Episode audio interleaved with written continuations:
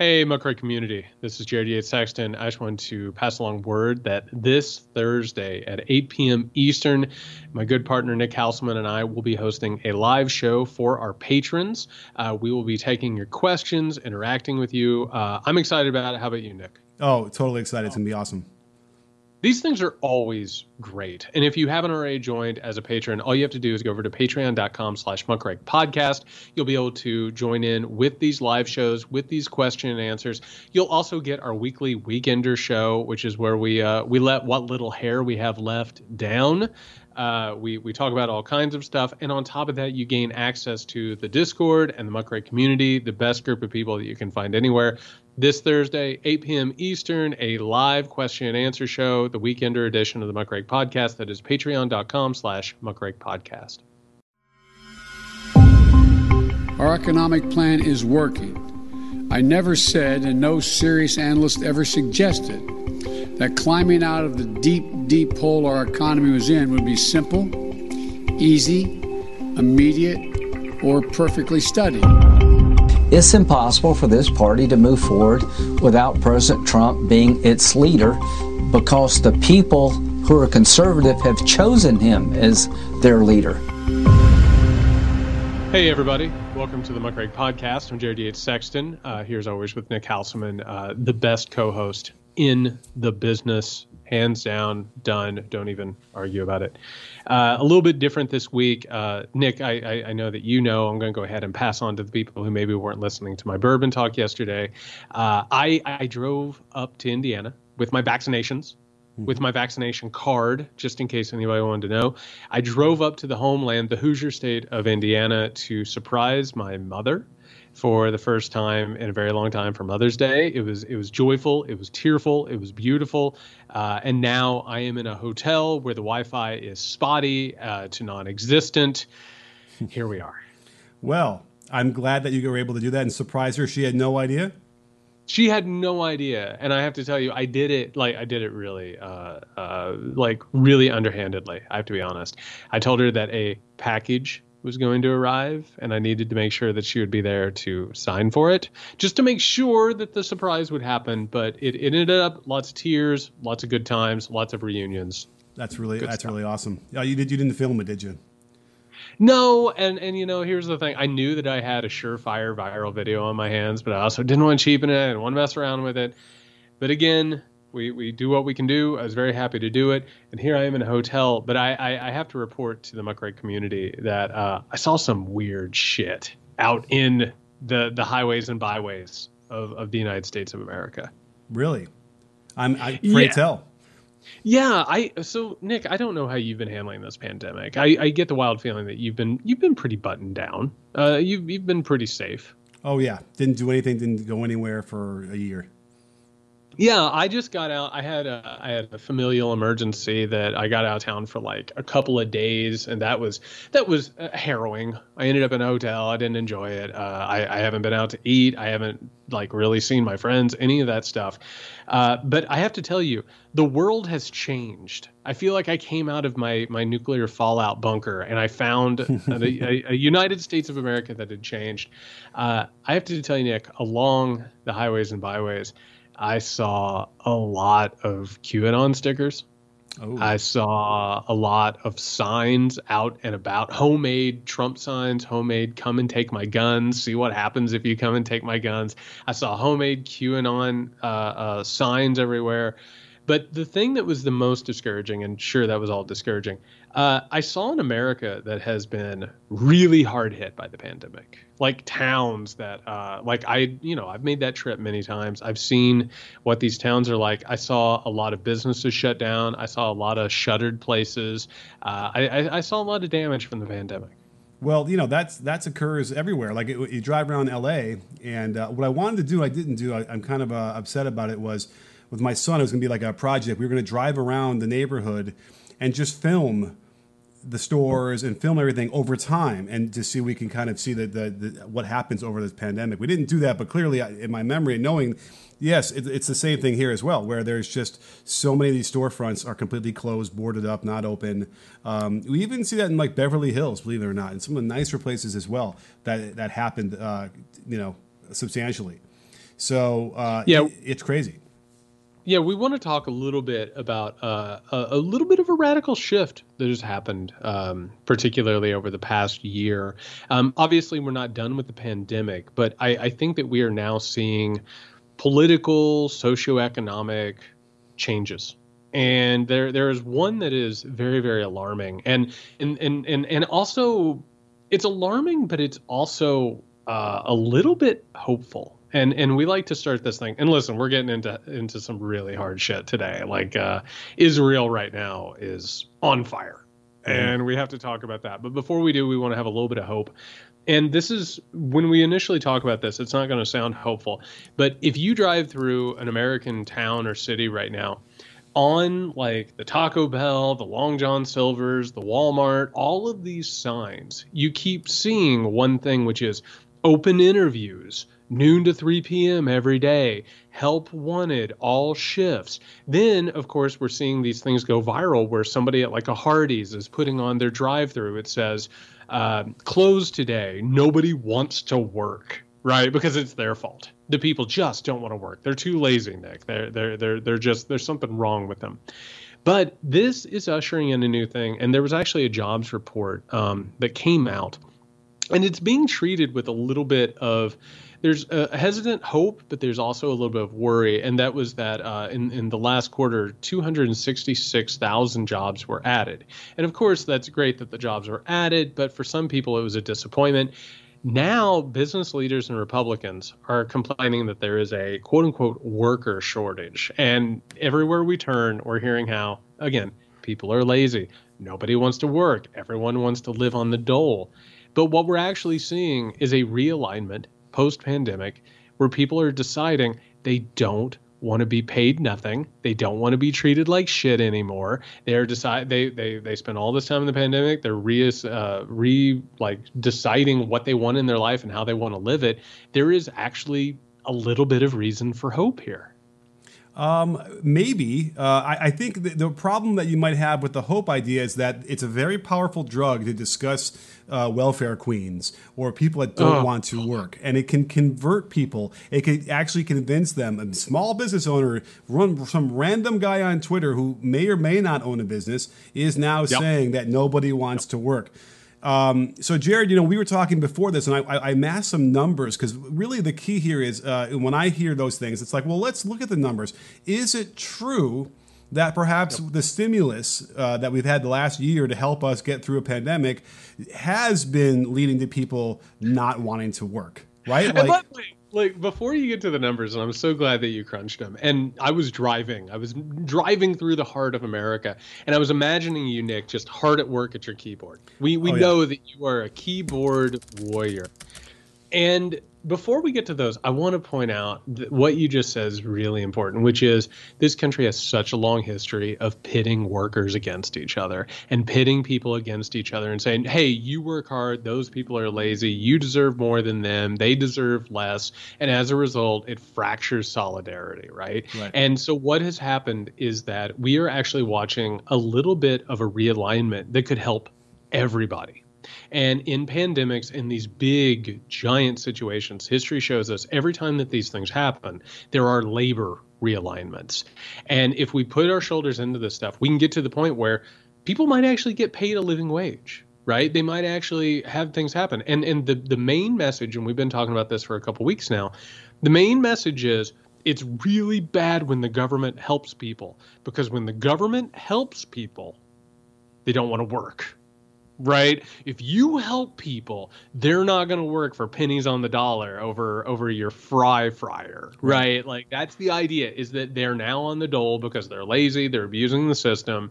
Look what's happening, and that's what again business leaders and Republicans are pushing so hard right now. Well, it, it's they're very quick jumpers. You know, in basketball we have things called quick jumping they can yep. jump to conclusions very quickly. So, like with guns, if you pass a law to, to eliminate, uh, let's say, uh, AR-15s, well, that yep. means that you're going to eliminate every gun for you know across the board. Every which, by the way, I'm, I'm, I'm all for. But but like that will never happen. So they'll jump there. And the same thing here. Here here's the thing that's frustrating because. Um, I'm a small business owner, but it, like let's mm. just pretend I was I, I was running one of those uh, those those diners that the Fox News loves to go and interview people at and all of a sudden I am told I have to raise the minimum wage of my employees by you know two or three dollars an hour. You have to raise weight. I'm sorry, I uh, that's that doesn't sound right. Yeah. Well, here's the thing. It's like they'll immediately say, just like we keep hearing all the, the biblical referencing to the destruction of our of yeah of our country. If I raise the price of my French fries like twelve cents, I can cover the increased cost I have to, you know, and whatever across the rest of the menu. But like, yeah. so either they don't re- realize that or they refuse to do that, or they yep. are doing this in bad faith, knowing that they will do yep. that, and then still complain and say that they're going to go out of business anyway, knowing that it, all it's going to do is just help their employees. ding, ding, ding! All of the above. Yeah. All of the above. And by the way, and, and and this it's time for a little bit of hard medicine because what we're actually talking about. Everyone always says to me when I'm like diagnosing what's going on in the country, they're like, "Well, what do we do about it?" And it's like pay 10 cents more on your fries. Yeah. Pay $5 more on your phone. Right? Like, I'm sorry. And, and if you are going on Twitter and you're like, I don't want to pay an extra dollar for my value meal for people to live lives of basic human dignity and for children to go to daycare, you're part of the problem these people who are engaged in this sort of thing like these low prices they come at a price it's like everyone says with the internet if you're not paying for something you're the product. Right. In this situation, you are benefiting from the uh, the cruelty and oppression of other people. We can get people in this country to and because the the wages are not livable wages. They're not. And if and, and this is another piece of hard medicine. If you have a business and your business relies on paying people less than a living wage and you can't afford to raise their wages and you can't afford to pay for their benefits, you don't deserve to have a business. That's hardcore. That's hard, hardcore stuff from a bleeding heart. But I will tell you, if your business can't handle paying people a living wage, you should be an employee somewhere. You don't deserve to have a business, right? Mm-hmm. You don't have the money necessary, and we shouldn't change the entire political structure of a country to your whims in order to bow down at your feet well, and treat you like you're something you're not. Well, hey, Jared, this is America, and you should be allowed to destroy your business any way you want to. That's your right so you know, let, us talk about this because um, okay, I went through some numbers to figure out how much money people were actually getting from the stimulus last, over the last year, and then we'll talk about how much money somebody makes, maybe some of these jobs. We kind of compare to see whether it's worth it. So, okay, there was a, a stimulus package that for a maximum of 39 weeks, you can get an extra $600 per week, which is a lot of money because aside from that, the average benefit somebody might get from uh, from unemployment insurance is three hundred and twenty dollars a week. So for anybody before the the pandemic ever hit, who would have said, "Oh, well, they're just on the dole, they're living high on the yep. hog," that's sixteen thousand six hundred and forty dollars a year. That is also not Great. necessarily guaranteed, right? Go up. You know, yep. you have to do you know, jump through certain hoops to be able to get unemployment insurance throughout the year like that. So that let's just pretend like okay, that's and where we're way, at the baseline most of the, most of these Republican states are making people uh, either prove that they're applying for jobs or take drug tests, which is bullshit. While we're on the subject, right, right. Now with the six hundred bucks per week, that for, and then for only for a maximum of thirty nine weeks. Remember, this isn't like a full year salary. There's right. a maximum to it. You could get an extra twenty three four hundred, twenty three grand, twenty three thousand four hundred dollars. So there is some way where you could cobble together though you know your basic uh, unemployment insurance with the extra 600 bucks a week that actually does equal forty thousand dollars and forty forty thousand forty total for the you have to you have to really work hard to get up to that point like you actually have to make your job doing this like right. this is not an easy process whatsoever and, and i can i can assure you that hardly anybody is getting the full maximum 39 weeks no. of the extra 600 now we also have to throw on there there's an extra $1800 in you know stimulus payments that they issued to everybody sure. Uh, so that so you can add that and you get forty one eight forty. Now, if you made $41,000 in a year without having to work, okay, that is that is a lot. That is more than you asked me to go through some numbers of what the average like Walmart uh, employee makes or Amazon or McDonald's. So I went through it, and Walmart actually uh, their average payment uh, salary is thirty two thousand seven hundred dollars and three seven oh three. Uh, the lowest I could find is the pharmacist technician who makes twenty eight one seventy seven. The only problem with that is that Walmart has been notorious for not giving people full time employment. Oh, I can tell you as a former Walmart employee that if there's anything that they work at, mm-hmm. it's making sure that they keep their employees underneath that benefit roof. Yeah. Absolutely, they do. So, by the way, yeah. while while we're talking about Walmart, I just want to make sure that everybody knows that Jim Walton, with an estimated worth of fifty-four point six billion dollars uh, on the last Forbes list, was the eighth richest person. And by the way, of the richest Americans, many of them are Waltons. It's not just him. But, you know, let's go ahead and let's talk about how people aren't being exploited and how lazy they are. Go go go ahead. Yeah. Yeah. yeah. Okay. Well, let's, you know, so so Walmart is is a, a an interesting uh, issue there because a lot of people are going to complain that they can't get enough hours to make anywhere near the average yep. employee's salary at 32,000. So, uh, Nick, okay. I have a quick, I have yeah. a quick question for you, Nick. If you can't work 40 hours a week at Walmart, which uh, most Walmart employees do not, and you don't qualify for benefits, Nick, where where do you get those benefits from? Uh, if you don't qualify for the unemployment or yeah unemployment benefits, you don't get them. Where do you get your health care benefits if Walmart keeps you oh. underneath your full time employment? You're not getting it from Walmart. Oh, that's weird. Is there like some sort of a body that provides those things on behalf of Walmart in order to invest in their profit margins? oh, the be. United States of America. Yeah. That's weird. Also, when you get hired on at a Walmart, do you or do you not get lessons and training in how to apply for welfare benefits, which is basically being used by Walmart as a way to work around a living wage, plus also to go ahead and get an investment from the government. It's weird how that works, and they want to talk about how people are lazy, but that's that's neither here nor there. Sure. Right. I mean, if they're trying to subsidize their workers with uh, yes. taxpayer money when they all have to do is pay them and, and, and continue making hand over fist money. Uh, Unbelievable. So yeah, now McDonald's is another interesting case because what I could find there was that the average yearly salary is around twenty two thousand dollars a year.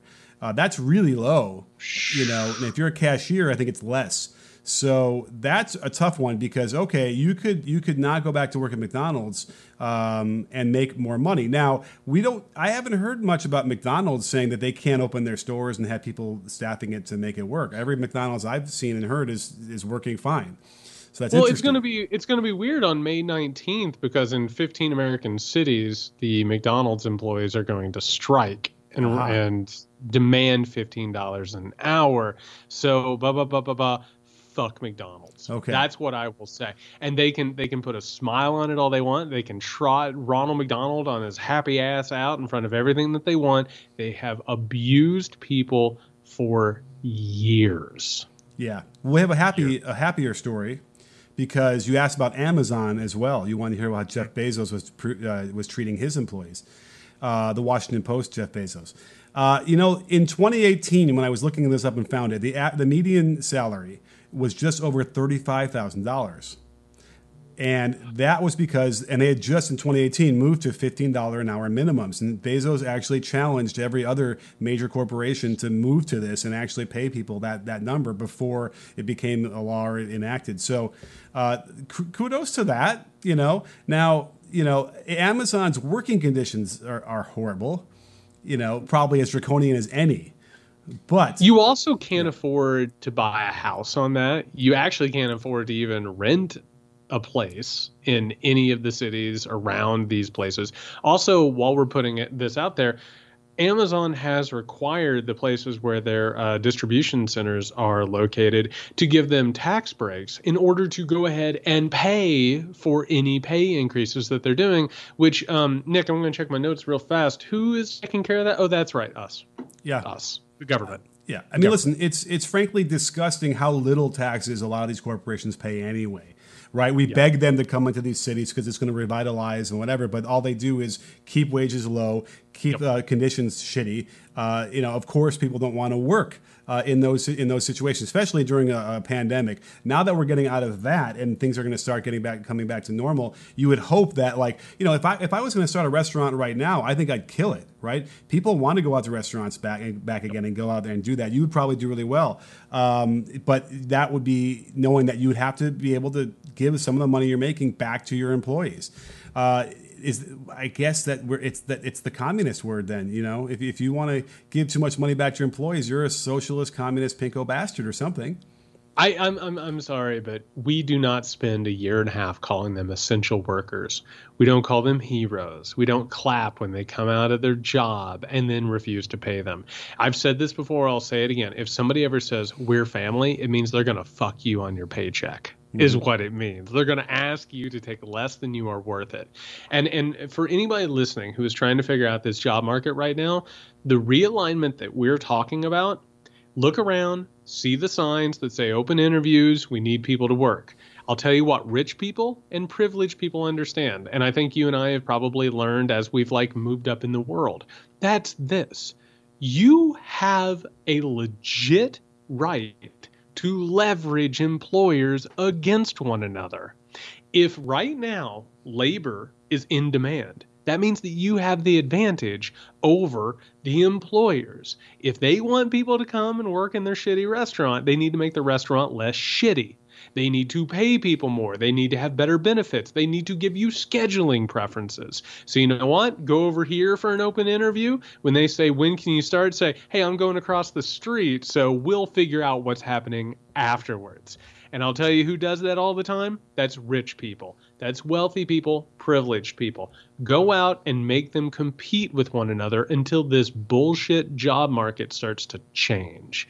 And if you want to unionize, unionize. If you want to engage in solidarity, I've talked to multiple people right now who are working in fast food restaurants trying to put together labor unions. There is a reckoning coming. And, and what is it? It's um God, what's that third Batman film? Oh, it's Dark, uh, Dark Knight Rises, yeah. right? It's it's it's it's where Catwoman comes up and says, "You're gonna wonder how you've lived so richly," right? Or I, that's a terrible thinking of the quote. That's not the right quote. It's probably not, but I don't remember. But yes, I, I we all remember awful. that. It was it, it's an awful remembering of the quote. But you cannot keep doing this. And now, by the way, I don't know if you saw this, Nick, but there was like the CEO that did like a op-ed. I want to say it was in the it's either the Washington Post or the Wall Street Journal, and he's like, "Oh yeah, well you can work at home, but you're gonna have to start being a contractor." And I'll tell you what happens when they call you a contractor. They get rid of your benefits, they get rid of your salary, they get rid of all that stuff, they clamp down, and they take away any sort of leverage that you have, and they squeeze and squeeze and squeeze. And you can be damn sure that that's not going to be the end of it. That's the beginning of it. That's the next step in all of this labor exploitation. It's coming. Well, this happens every time we have a contraction of our yep. economy. And we've yep. seen this, especially like, again, the millennials must feel like this is a godforsaken country that uh, doesn't help anybody because th- there's been a number of those since they be- got out of college that have not only uh, constricted the, wor- the workforce to some degree, but it's made their jobs change to the way they have to do the job of two people for the same yep. amount of money. And it never grows from there. Now, this is sort of why I like the idea of Bitcoin I think that Bitcoin comes in, and now again, it's so volatile, and people are going to end up losing a lot of all their money that they had, perhaps. But the idea that you are no longer bound by the the old school, uh, you know, patriarchy who would try to keep everybody away from this and keep it too complicated so people couldn't understand it, you can't stop that now and we are now seeing some transformations of you know people who are in their 20s and the 30s who never had any kind of assets or wealth they could leverage this now and actually make some money and ha- I, I mean i had no money when i was in my 20s and you can see i've been talking to people on, on my shows who are now you know thousands and thousands of dollars are sort of coming into their bank accounts now from nothing. Uh, that's exciting to me because we, we, talked about this before of uh, just how um, the barriers that had been put up on purpose to prevent people from being able to get in on this. The idea that you can take your phone and in real time buy it could be stocks doesn't have to be bitcoin uh, is insane you know considering like i used to work at the mercantile exchange in the 80s and i used to little, literally run orders from the phone banks to the trader on the pit in the floor to fill that order like otherwise it wasn't happening you know so the idea we can do that now is transformational and so you have to hope that like you know there enough information, enough education can come along from that, and that there are people will won't be you know beholden to this, and they could get out of that uh, the, the, pressure of having to like take every, any job that's offered to them. Yeah, we talked about this uh, a while back whenever the GameStop phenomenon was going on, right? And we talked about how, like, yeah, the whole run on GameStop was weird and possibly destructive, but it also represented a new epoch, right? Which is a lesson. And, and listen, I grew up extraordinarily poor. I didn't understand money. And I'll tell you some of the lessons I've learned as I've climbed out of working class into the middle class. And the secret is that rich people their money always grows. When you start putting money into markets and investments, you don't lose money. You gain money. Like the system is rigged, it just churns and churns and churns and churns. And you're not supposed to know that. You're not supposed to know how to navigate the same sort of rivers and, you know, the, these markets that they do. I've been having conversations recently. I'm talking about barbers, I'm talking about working class people who are like investing in like Dogecoin, they're investing in GameStop, they're investing in Bitcoin. They're talking about how to make this money sort of go up and up and up. And listen, it might very well destroy our economy. I mean, like, there's a real possibility that it might.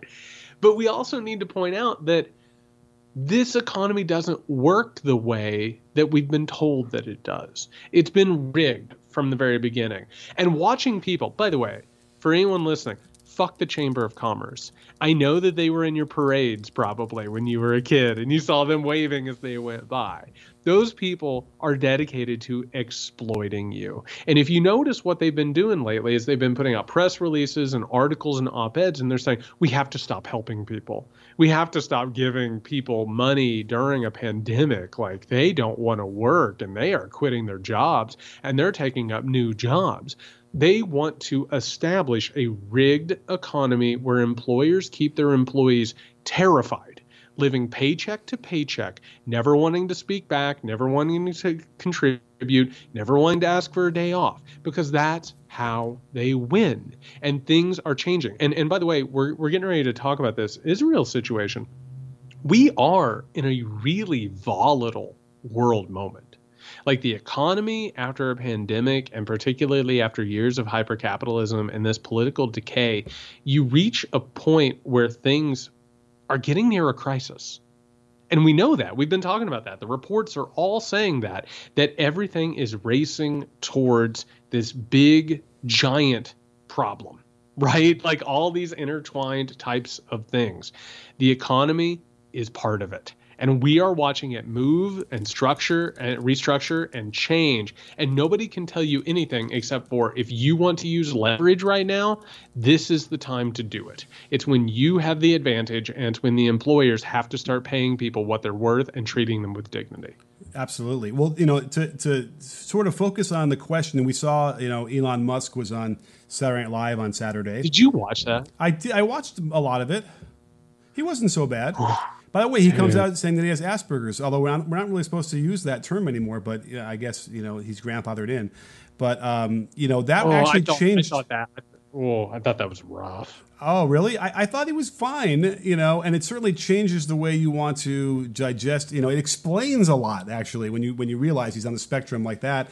Um, and so, you know, listen, guys like that who are way out of the box and uh, hyper intelligent, like you know, they they become successful. But they asked him uh, you know, on the weekend update. They had a little bit where they were trying to find out what Doge is or what Bitcoin is, and like they wouldn't eh, tell them. And it was funny. That was part of the joke. But I think that this what this piggybacks on is you know, we don't have democracy unless enough people believe that, that this thing exists. We don't yep. have currency unless yep. enough people believe that this green piece of paper in our pocket actually has any value. Well, of course, the next iteration of that would be something like a virtual currency, which has value because enough people believe it has value. That's all it is. That's all these NFTs are. And so it doesn't have to be anything tangible. I think that's what we're certainly we're, we're kind of getting the post post whatever this uh, time is where we realize that like nothing is necessarily real and it's only no. what we choose to create out of this. Again, we could break if we decide not to follow the laws today. There's not enough police that could handle that. We would have, you know, we could have all this if we all wanted it, just like we can have Bitcoin if we all wanted it, and, and enough people do. Well, I you know I don't know what the age range is of the muckrake listening demographic, but I can guarantee that most of us were either coming up in the 1980s or the early 1990s, and this was a period of time, particularly with American hegemony, where we were taught this is how the world works and it's going to be like this right? I mean, I mean just just hold on. Like you'll get your chance. Like you when i graduated from college in 2008 i was like well now it's my turn. And then and then the economy cratered. Yeah. and all of a sudden i had to learn a very quick lesson which was oh a lot of that was bullshit and it just so happens that the American economic miracle of the post World War II era was a blip on the radar. Yeah. It was one and a half generations long. That's it. And it didn't carry over because there were particular circumstances. And on top of that, there were inequalities that were carried out through oppression and cruelty. This thing was always going to change, but we got told that it wasn't going to. What we're dealing with now are the consequences of thinking that today is always going to be tomorrow and the day after and day after. Everything is changing right now. Everything is on the table. I mean and that is the truth of history is that every time you think that things are stable or good or you've reached the quote unquote end of history history turns around and socks you in the mouth Yeah, well, I think the post-war uh, economic situation in America was every ten years there was a uh, dep- uh, not a depression, a recession, and they were able to keep the propaganda machine going and keep that l- short enough that we could kind of get to the next part where, where there was uh, run and prosperity, people felt good, but it was only going to lead to getting worse and worse and worse. Yep. The 70s was really bad. We had a really bad one in the 80s with Black Monday, the 90s, and now in, into 2000. It was sort of like clear that this the wave every, every time it hit was getting stronger and stronger until it broke down the barriers uh, and and flooded the, uh, the the whole country. So that's and you get and you get told by the way hey i know you don't have it right now but wait your turn i pr- promise the american dream returns on its investment just Right. wait it'll Yeah, come around And not only just around. wait, but we have this awesome uh, uh, house uh, on the beach that you should buy. That you know, by the time we get to 2008, will then be completely underwater. You know, but meanwhile, you got a great deal on it when you got it, right? So I could see like this is this is sort of like we were talking about this before the existential crisis I was having with like my daughter, you know, going to college. It's like, what are we doing here? Are we just sort of continuing this meat grinder where you're expected to go. I mean, I know my parents were the first generation, so of course they were they were uh, uh, expected to go to college and have a better life than their parents who were immigrants. And then I was the son of that, so I'm supposed to have a, a better life, but somehow maybe like my job better than my parents did. But here we are now, generations into that, and then you know talk about people who had been in this country for even longer you know, at some point, we I, you kind of figure out there's got to be sort of an end cycle or something needs to radically shoot into some other direction uh, because it's just too many people to, to be plugged into these things. My daughter, is like, she probably won't be able to get into like a, a good college. It seems the way I'm hearing is that it's impossible, you know, to get any of these colleges now because there's so many people all applying and trying to get in, and the expectations have been growing over the uh, generation after generation. So. Uh, anyway, the point being that you know, yeah, everyone was promised if you work hard and you study hard and you do well, you'll be successful. But if you were an alien and you came down and observed how we set this co- this this country up, you'd be like, oh, this is done on purpose, right? You have your education Oh, yeah. system this way, so you need to have people who don't do well and get these menial jobs and never have any ambitions. That's what the purpose of this is, right? Oh, 100% that's the purpose. I mean, none of this is on accident. And, and and one of the lessons that they don't teach you, and I didn't realize it until I was writing American Rule, which is our economy just constantly crashes. Everyone tells you it's like, oh, don't worry about the economy. Like it's solid. Like just it it just don't mess with it too much. It'll work out, right? But it always crashes because these people can't help themselves. It always goes and goes and goes, and it always goes in a predictable cycle, which is where FDR came in and it was supposed to regulate it, and then they changed it back in the 1970s, early 1980s. And the whole point is they will exploit you, they will pay you less.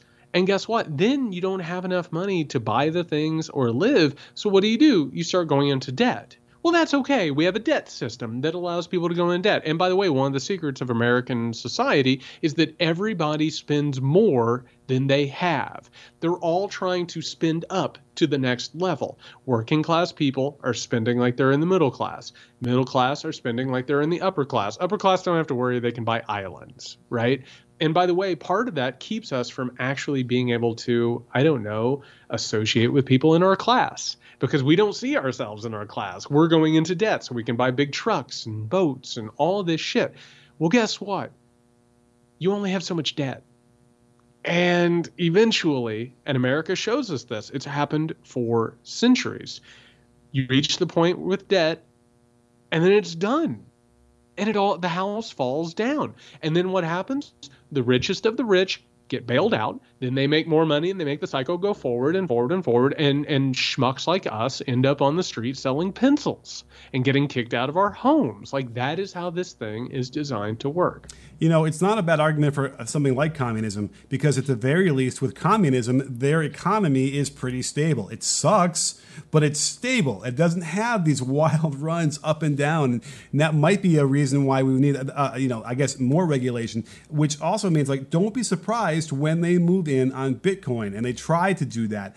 I don't know how that would ever work because there doesn't seem to be uh-huh. any any any way of to have jurisdiction over this over this virtual world of, that they've created. But uh, don't be surprised to see them try and just put the same kind of um, you know institutional controls that they do over the stock market as well uh, in the name of like protecting consumers, all that bullshit, which they clearly don't care about either. You know, uh, Trump even dismantled the the uh, Consumer Protection Board. You know, the, the probably the nicest part of the government we have, right? That would serve us in, in, in earnest, the, the, you know, the most earnest way, and they dismantled it completely, and hopefully they're going to put it back together. But the point being that I would see, I would not be surprised if things like Bitcoin, uh, would, would they try to regulate that out of existence. Well, it's going to turn into. I mean, one of the things about Bitcoin, just to go ahead and put this on, is it it is a wonderful way to commit crimes. yeah, I mean, like, like it really is, and a lot of people are involved in this in order to be able to use non-traceable income. Right? It's incredible for that type of stuff. So there are a lot of people who, by the way, are probably pretty powerful who are using this stuff and they're trying to convert it and launder through it. So it'll probably stick around for a while. What I would expect at this point, because of this, um, I, I what are they calling it? It's called worker deficit or whatever in the hell they're trying to phrase it as. They're going to lobby for an end to public assistance. They're going to uh, probably try and talk about small business and business loans in order for the government to pay for higher wages and more benefits, which, by the way, goes ahead and takes the money out of our pocket for the wealthy who should be paying for this shit anyway. Or we could see a realignment. We could see the rise of labor unions, solidarity, and the possibility that Biden might actually start taxing the richest of the rich. And if that happens, hold on to your butts because it's going to be a lot. By the way, that is a Jurassic Park reference. It is, and and and and that that is the type of situation that we're talking about. We're talking about the power going down and the T Rex getting out. Because if they actually go after that money and we start not dealing with giving money to the businesses to hire people and subsidize them, you're going to see knives come out, and they're already getting sharpened right now. These businesses and the wealthy are starting to sharpen their knives, but that does not mean that change cannot happen because it, it, we are in a moment of possible change. Right, and you'll see them describe it as the destruction of America. Yep, literally yep. the destruction of America by raising the minimum wage and you know making uh, you know uh, subsidizing uh, health insurance and all those things. And you know, it's funny because we've seen four years of this through Trump and how they systematically lay the blueprint out. And now that they're going to completely embrace this and realize that you know the Republicans need this more of that uh, economic uh, you know structure to continue going forward, or at least yep. to get more votes. But like, can you imagine you know if we still had Trump in the White House oh with what's God. going on like in Israel right now?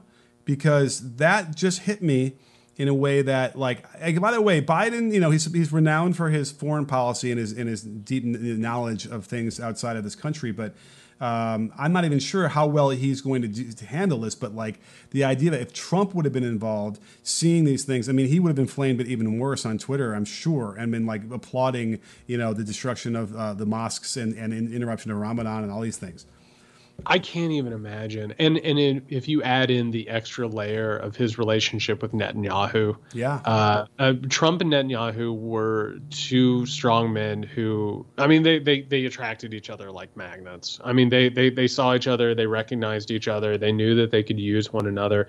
Um, yeah, Trump Trump would be a total disaster here. The problem that we have right now, and this goes back to the economic thing, but also the pandemic thing, the fact that we're in late stage capitalism in this entire entire situation is just starting to crumble a little bit.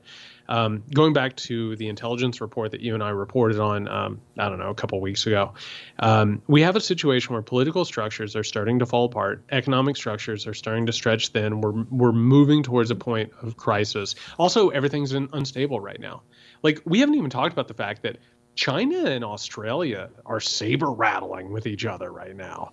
Like if you listen to China talk about Australia, they think war is inevitable, and Australia is basically like, we're in war right now, right? So one of the things that happens whenever we have these economic and political realignments is you oftentimes see the frictions that were there in the past start to increase and then you start to see other people allying each other because it's the way to think about it is so let's say with China and Australia before we actually get to Israel and Palestine, because those that's a that's a horse of a different color that has a lot of interlocking parts.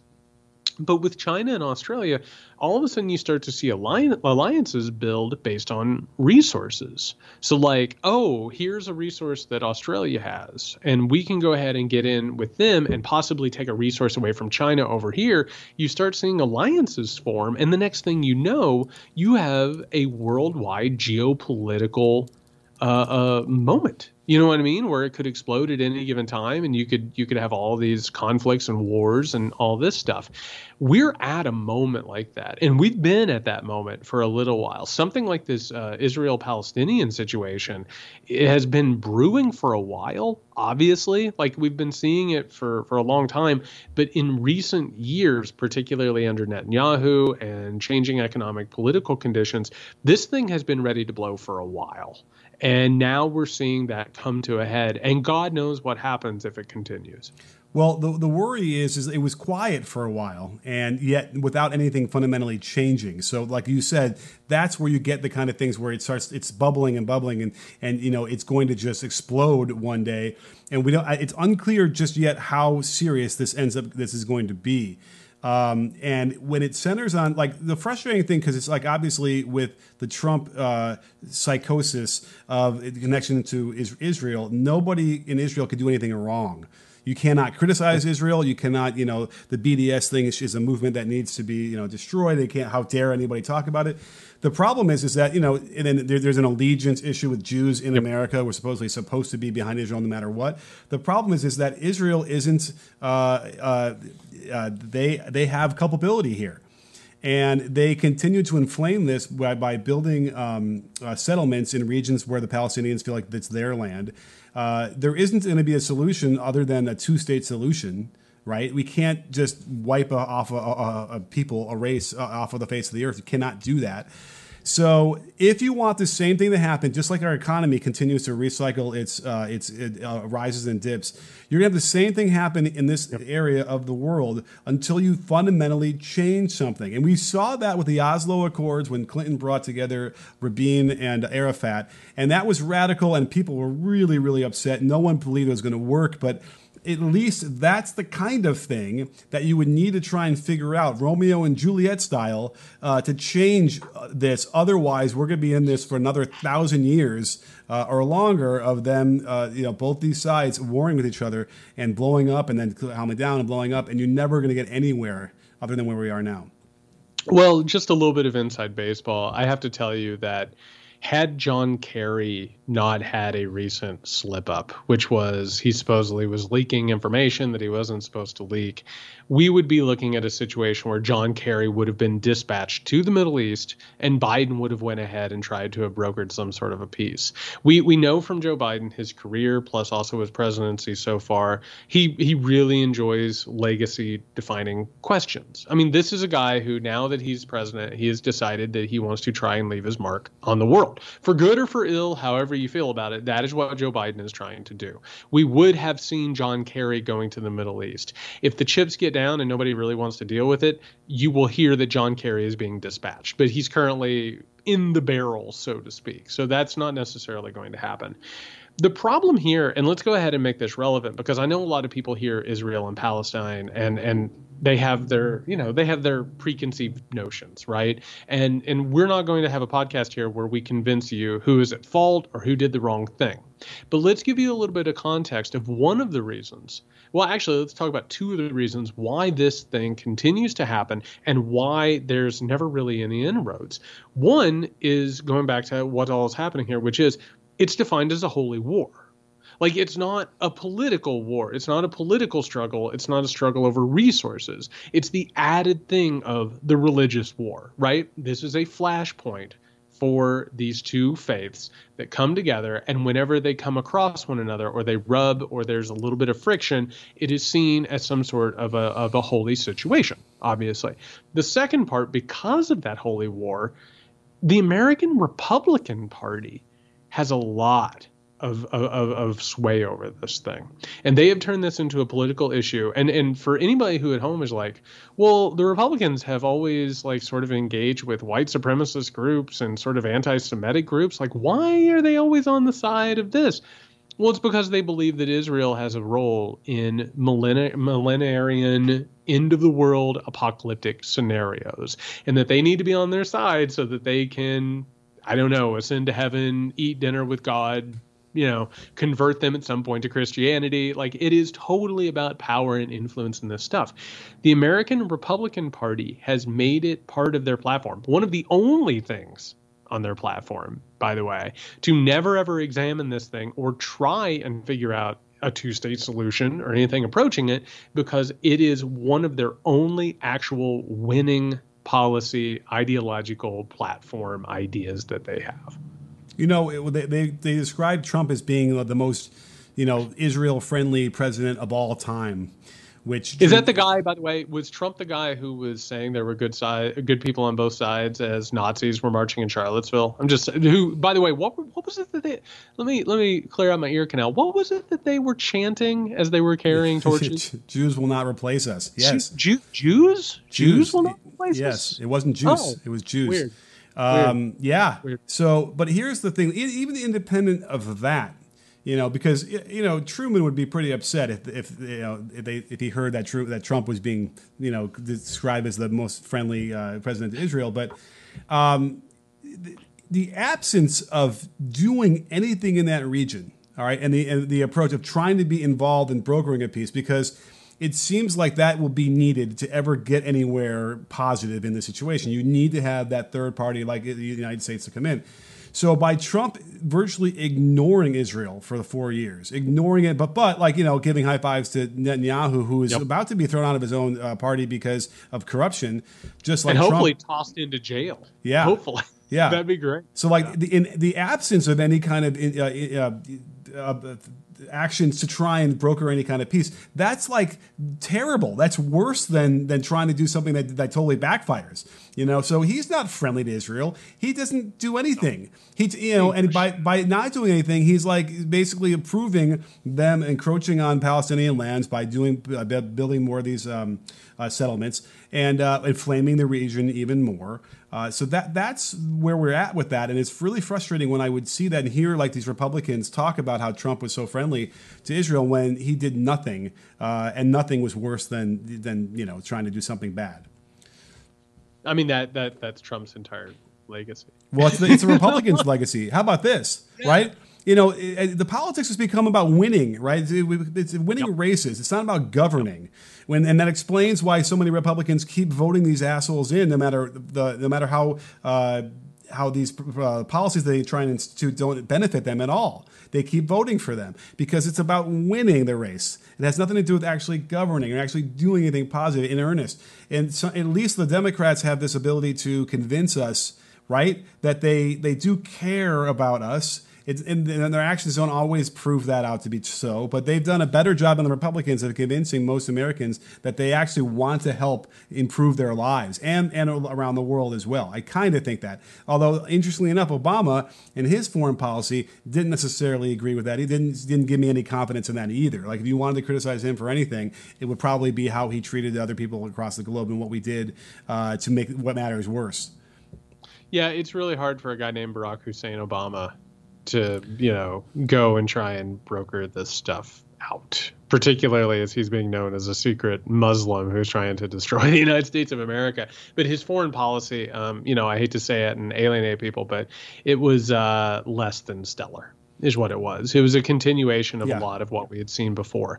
But it's also important, and I think what you just hit on is is uh, absolutely key in all of this, which is there is a worldwide movement among the right to not really improve people's lives. This goes back to the economy that we're talking about, which is they don't really want to make sure they don't really want people to have money. They don't want people to be able to afford things. They want to exploit them. On top of that, they don't want them to have health care, any of these human uh, projects that they deserve.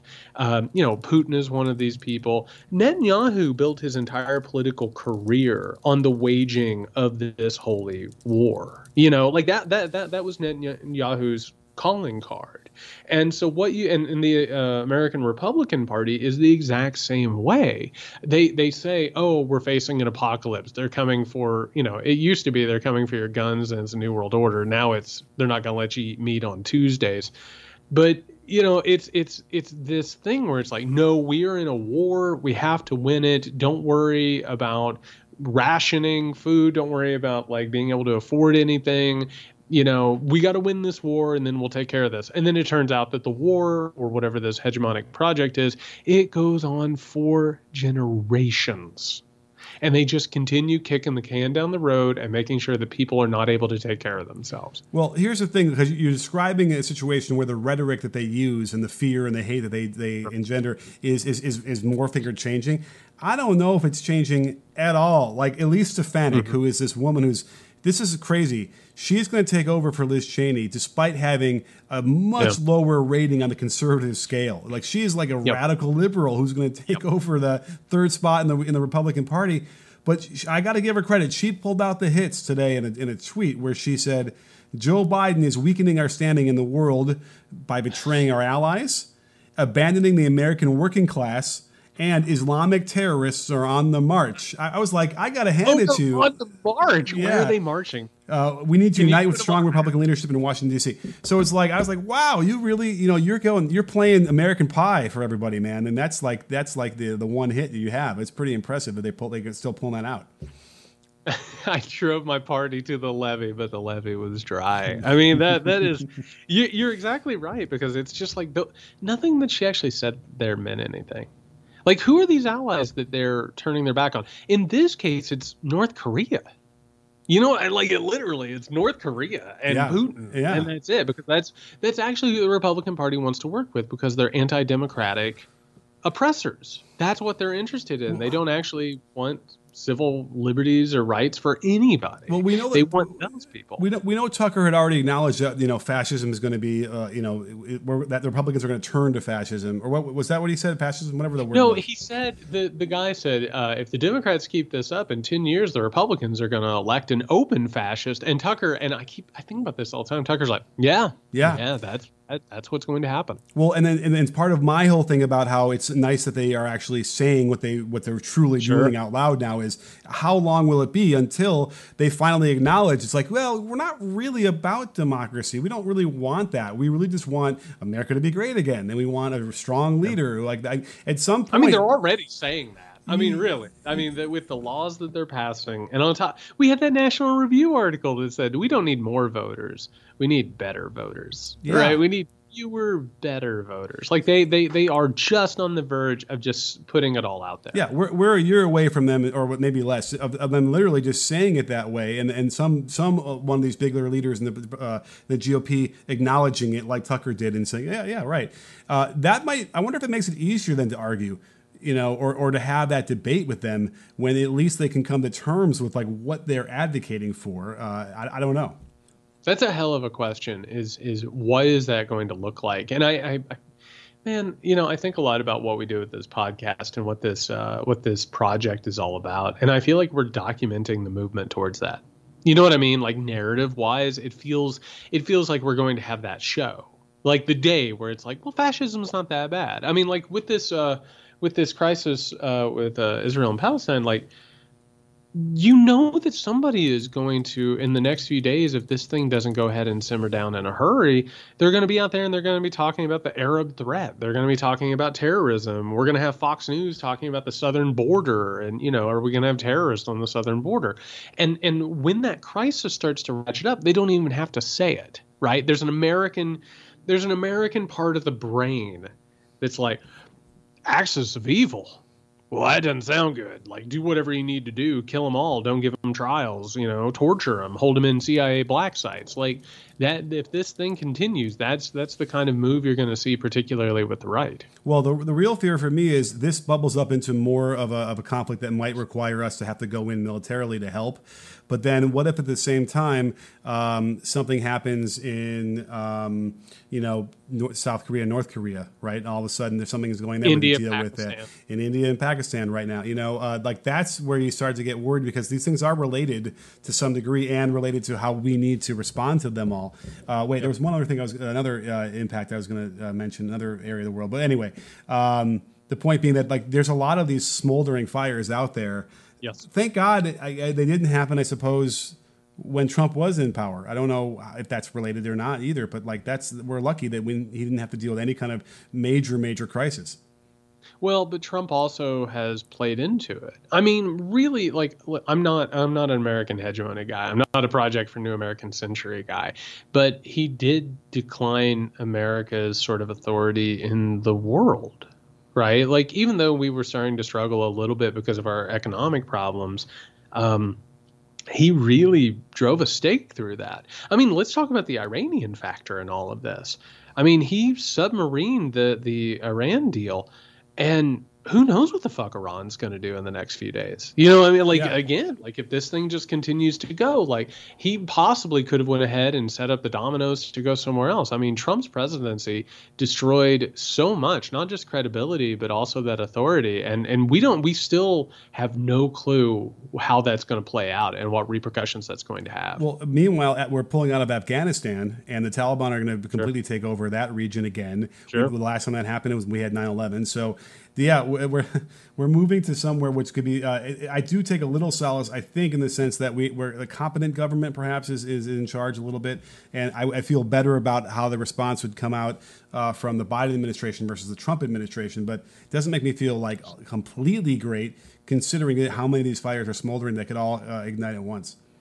I, I, I have to say, and this is going to be something we're going to cover in the very near future, um, the saber rattling against China.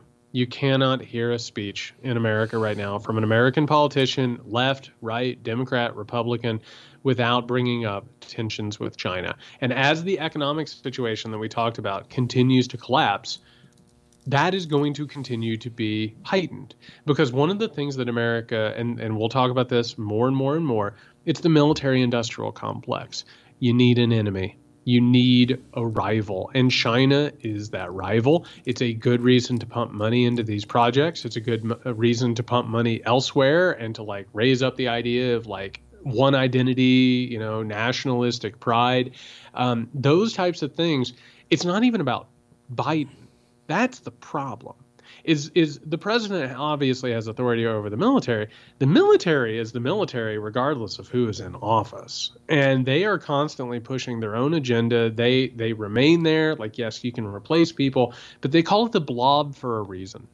They continue to do their own thing. They mission creep, do all this, and I mean, Nick, how many how many war games simulations have they done thinking about China? How many different ways have they thought about this thing? They have prepared for it. And it's like one of those things where you prepare for it, the more you prepare for it, the more likely it is to happen. And so that's game theory and the way that it works out, and it's the way that these two polar sort of nations come to blows. So we have to be careful about that. It doesn't always matter who's in the office because these things are always ramping up, particularly in times of political and economic instability. Oh, for sure. With China, what worried me is that we don't really have a proxy war to fight with them. Although now that I'm thinking about it, and that was the one I was going to mention was Hong Kong.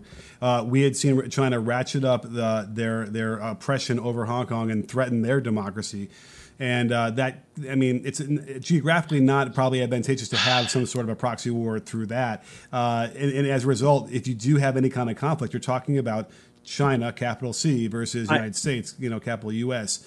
That I have to tell you, I think I think the proxy war of the future, like you know, there's Hong Kong and Taiwan, obviously, but proxy wars of the future aren't even necessarily about land. It can be intellectual property.